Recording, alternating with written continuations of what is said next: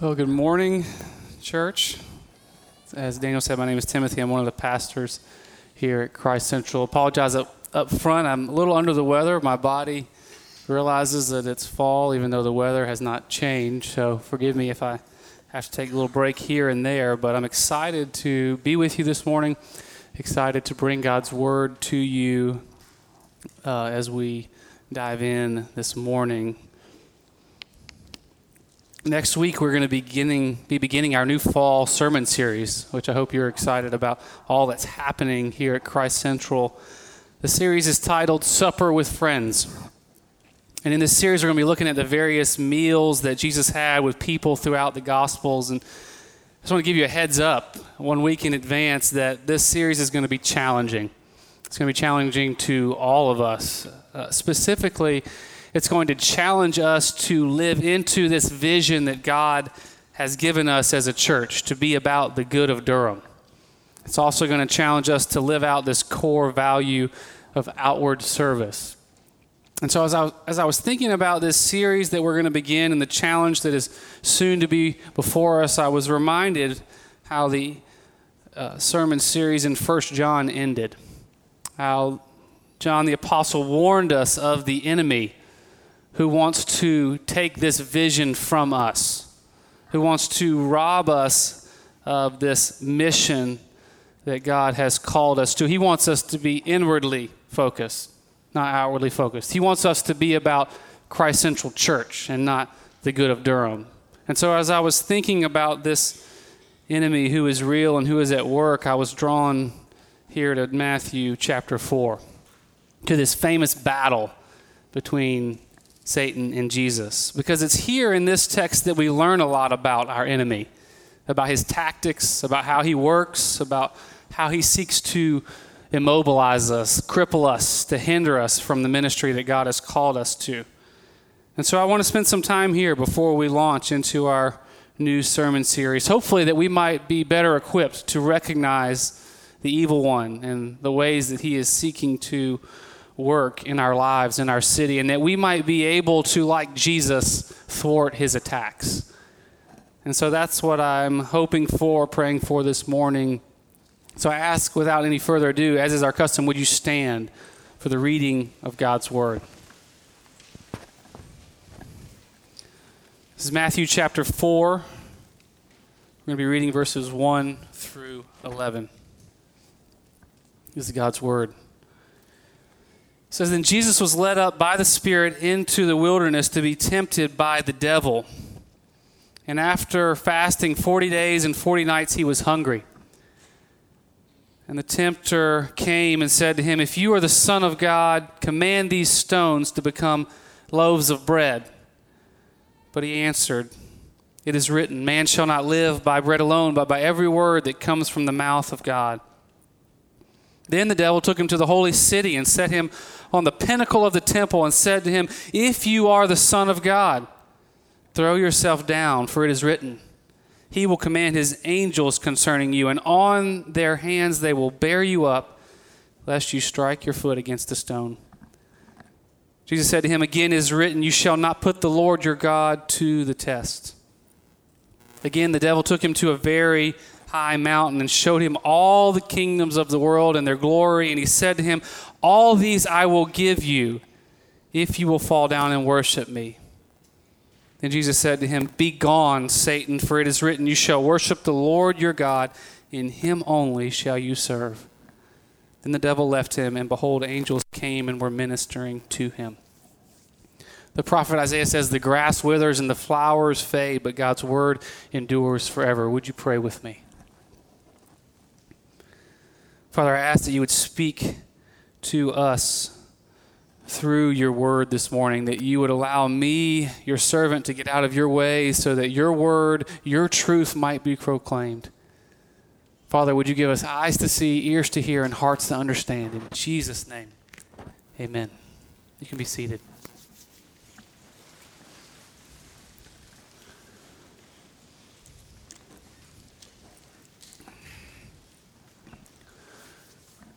What's in a name? That which we call a rose by any other name would smell as sweet. A familiar line, I'm sure, for many from Shakespeare's Romeo and Juliet, where Juliet seems to argue that the fact that Romeo's last name is Montague, that he's a member of a rival family, a sworn en- enemy of Juliet's family, matters not. And yet, for those of you who are familiar with the story, the tragic ending seems to argue the exact opposite.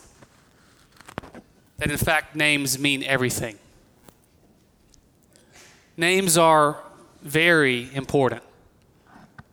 They're important because they define us, they speak to the essence of who we are. I'm not so much talking about the name on your birth certificate, but rather the names that we are given by those around us. There's a beautiful picture of this in the Kathryn Stockett novel, The Help. It has since been turned into a movie. For those of you who hadn't seen the movie or read the book, it's a story of the plight of the Ameri- African American housemaid in the 1960s Deep South. And the main character in this story is a housemaid named Aibileen who works for a woman named Elizabeth Leefolt. Miss Leefolt is a stay at home mother of a little toddler named Mae Mobley. And what becomes very clear early in the story is that Miss Leefolt is not too fond of her daughter. She sees little Mae Mobley as a nuisance. And as a, as a result of this, the name that Mae Mobley hears from her mother, the name that is given to her is unwanted. And there's this powerful scene where Aibileen, Mae Mobley's housemate, is holding this precious little girl in her lap. And Aibileen begins to speak a new name over this little girl. She says, You is kind, you is smart, you is important. And then Aibileen, knowing far too well what it feels like to be given a hurtful name, asks Mae Mobley to repeat back to her these new names that she has given her kind, smart, important. In hopes that if Mae Mobley hears these names enough, if she hears them out of her own mouth, that she might just see herself that way, that she might see herself as kind, smart, important, not as unwanted.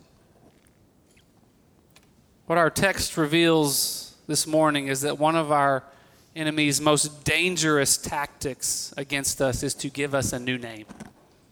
To take away the name that God has given you and replace it with another name, a name that exists to tear you down rather than build you up. And here in Matthew chapter 4, Satan seeks to convince Jesus to identify himself in three new ways. The first being, you are what you do, the pursuit of success. The second being, you are what people think of you, the pursuit of status. And then lastly, you are what you have, the pursuit of stuff. I don't know about you, but I know from personal experience that the enemy tells these same three lies, not just to Jesus, but to each and every one of us every single day. You are what you do, you are what people think of you, you are what you have. And so I want to look with you at these three names that the enemy is trying to convince us of. Look with me now at verse 3 as we look at this idea that we are what we do. The text says, And the tempter, that is Satan, came and said to Jesus, If you are the Son of God, command these stones to become loaves of bread. Now, at first glance, you may wonder, what does this text have to do with success? Because on the surface, this first exchange appears to be about nourishment, not about the pursuit of success. But what's important to note here is that at this point, in the Gospels, Jesus has yet to do anything. He has yet to accomplish anything. He's yet to begin his earthly ministry. He was a nobody. He was the son of a carpenter who most likely worked in the family business as long as he could swing a hammer. And it's in light of this context that we begin to understand what Satan is up to.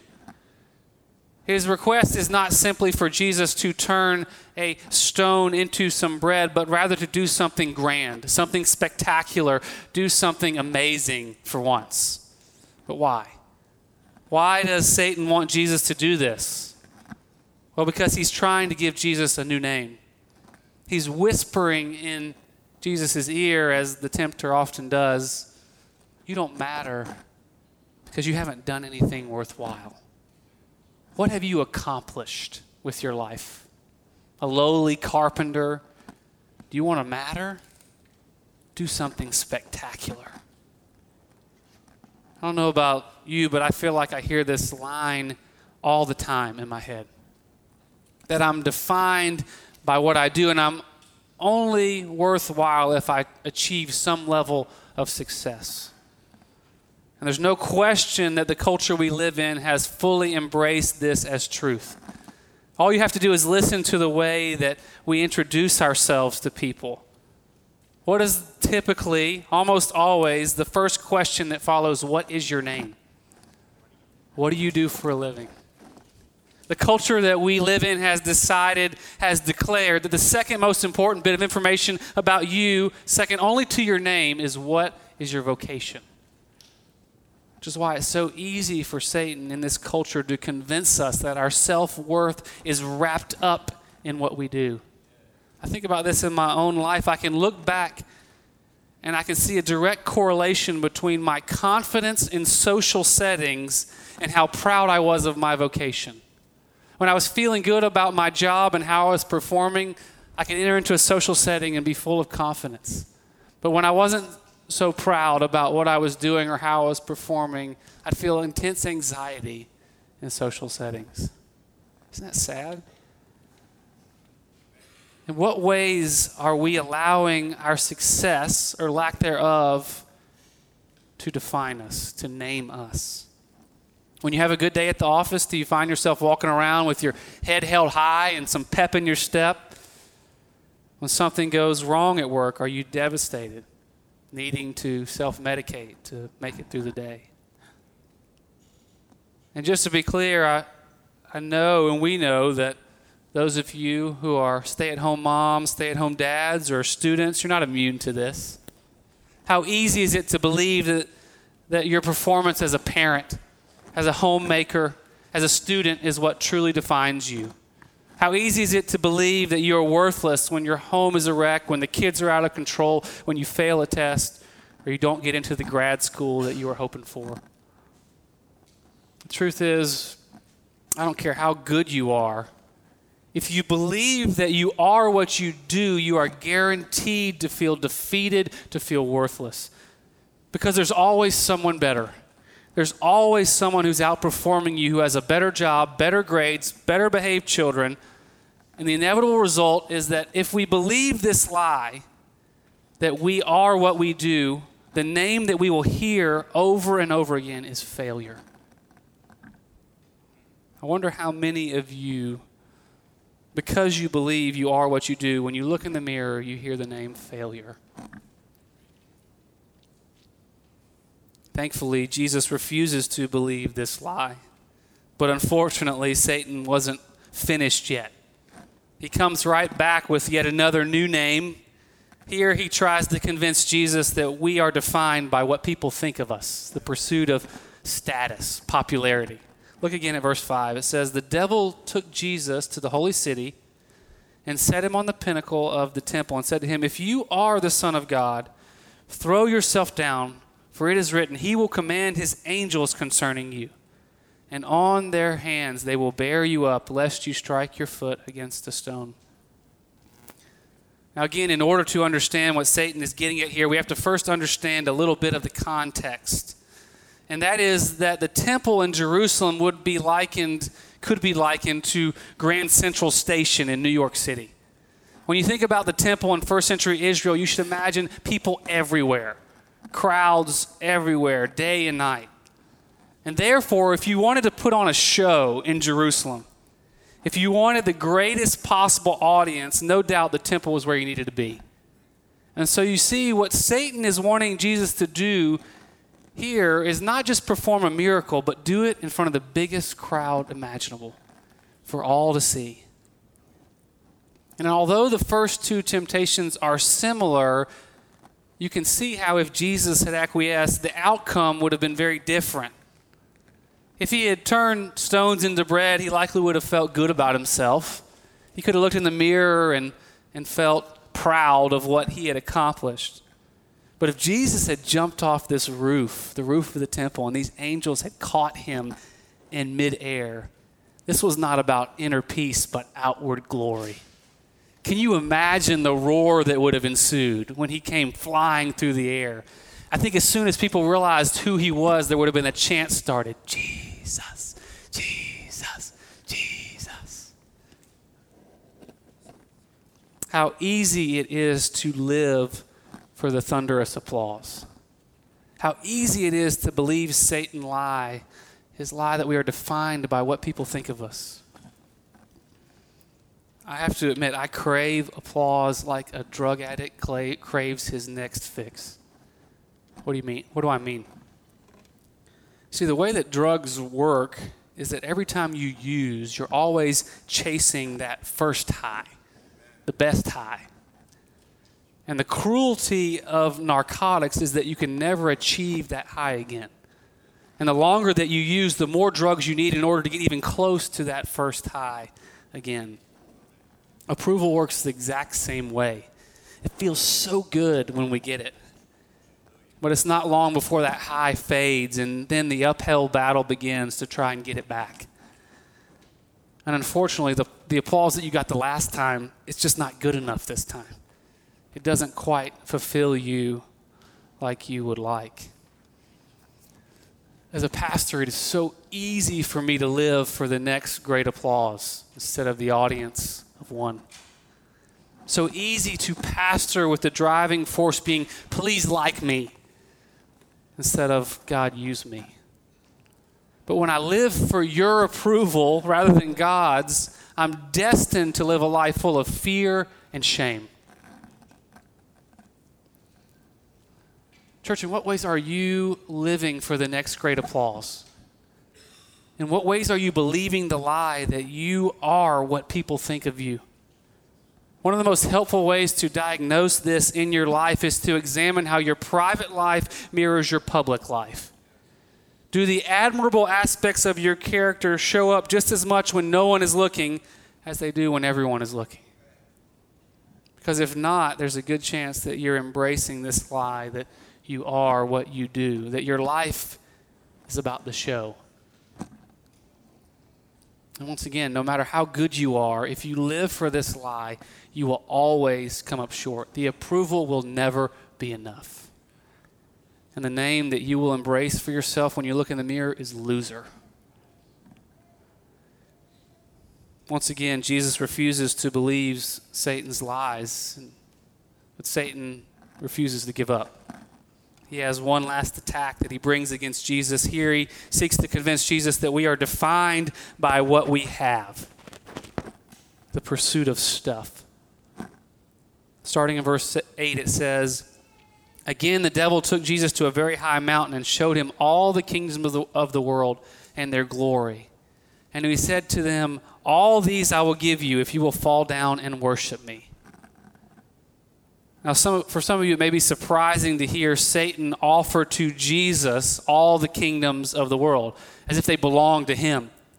But if you were here two weeks ago, you might remember how we talked about when sin entered the world in the garden, that Satan took over some level of dominion of the earth, at least for a season. So, without getting too bogged down there, Satan is actually within his power to offer to Jesus all the kingdoms of the world and so Satan's offer had to be pretty enticing. He's saying, I will make you, Jesus, the most powerful, most wealthy ruler of all time.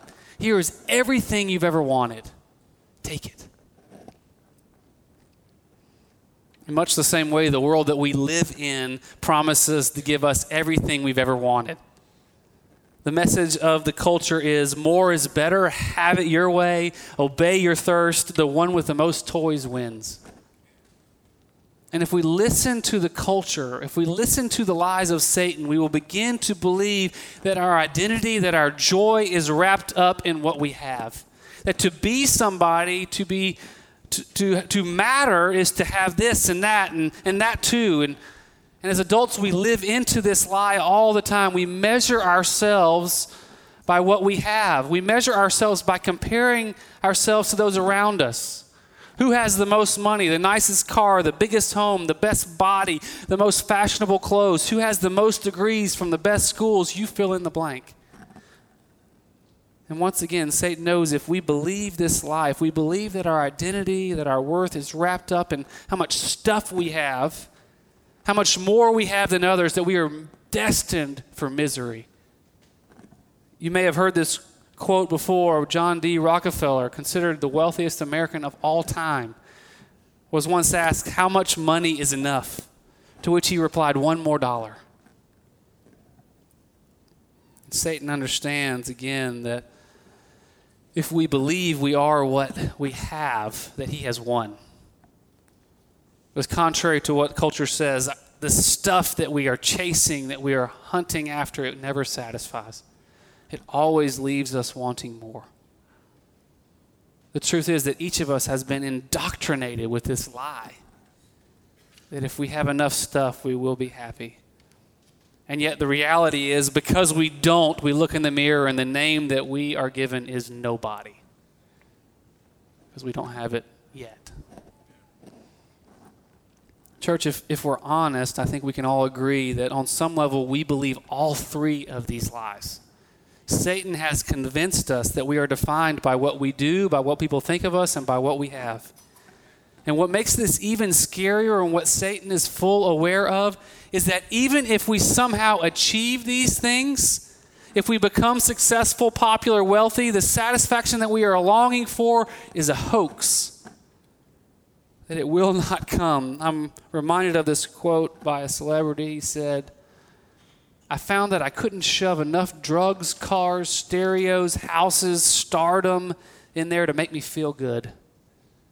I guess that's why a lot of people overdose. They get to the point where the hole is so big, they die.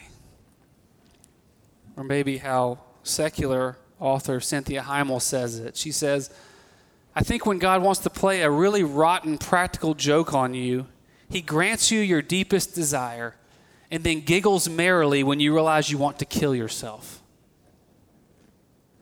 So much insight from someone who doesn't know God, insight onto how we as humans work, that we live for these names success, popular, wealthy. And if by some strange stroke of luck we actually get them, the truth is we will be utterly devastated when we realize that they don't truly satisfy.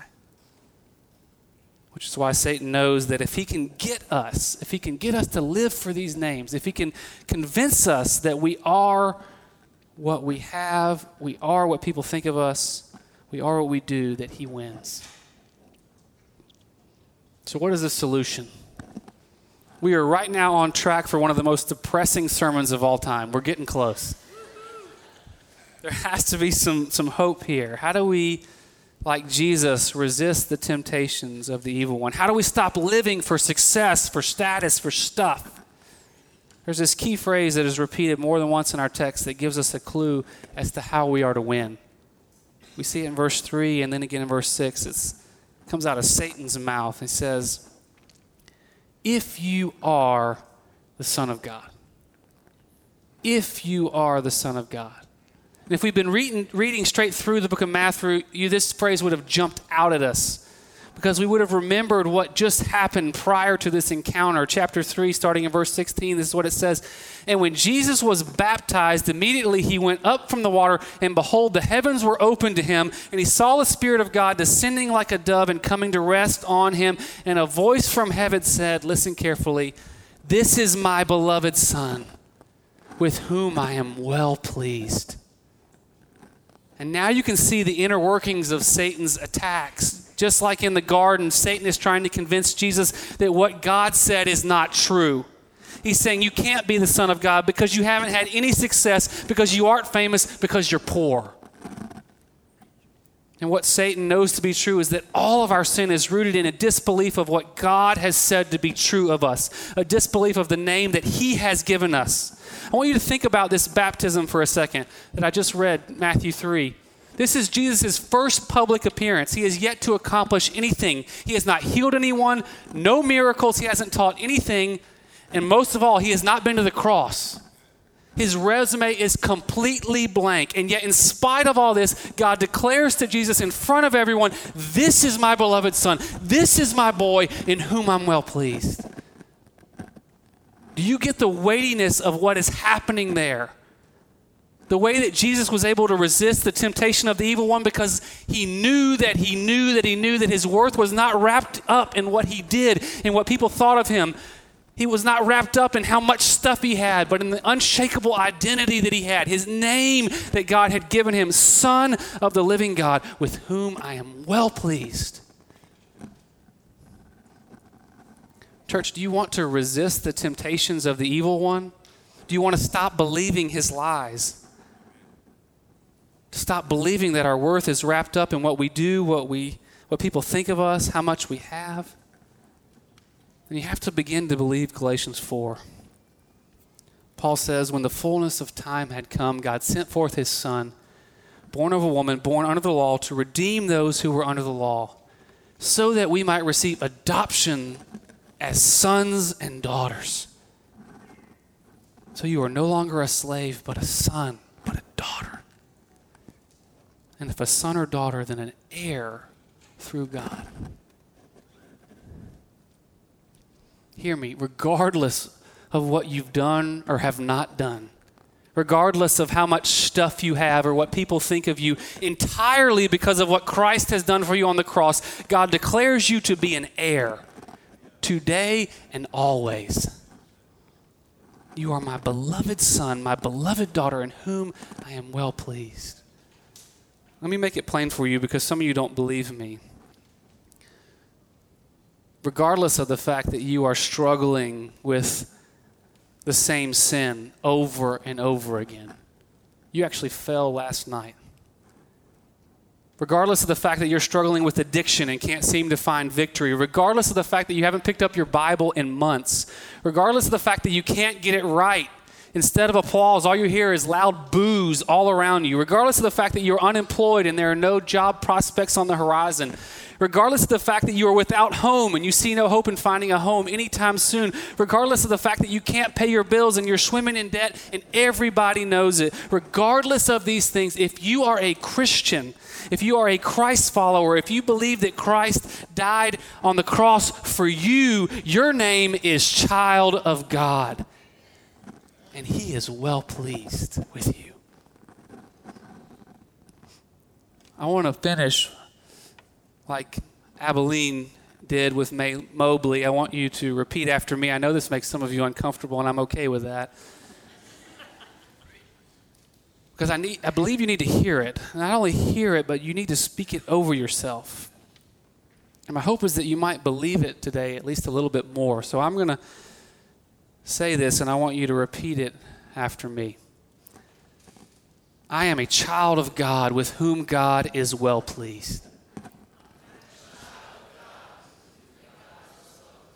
Amen. We're going to say it again together. Let's say it together. I am a child of God with whom God is well pleased. One more time. I am a child of God with whom God is well pleased. Would you pray with me?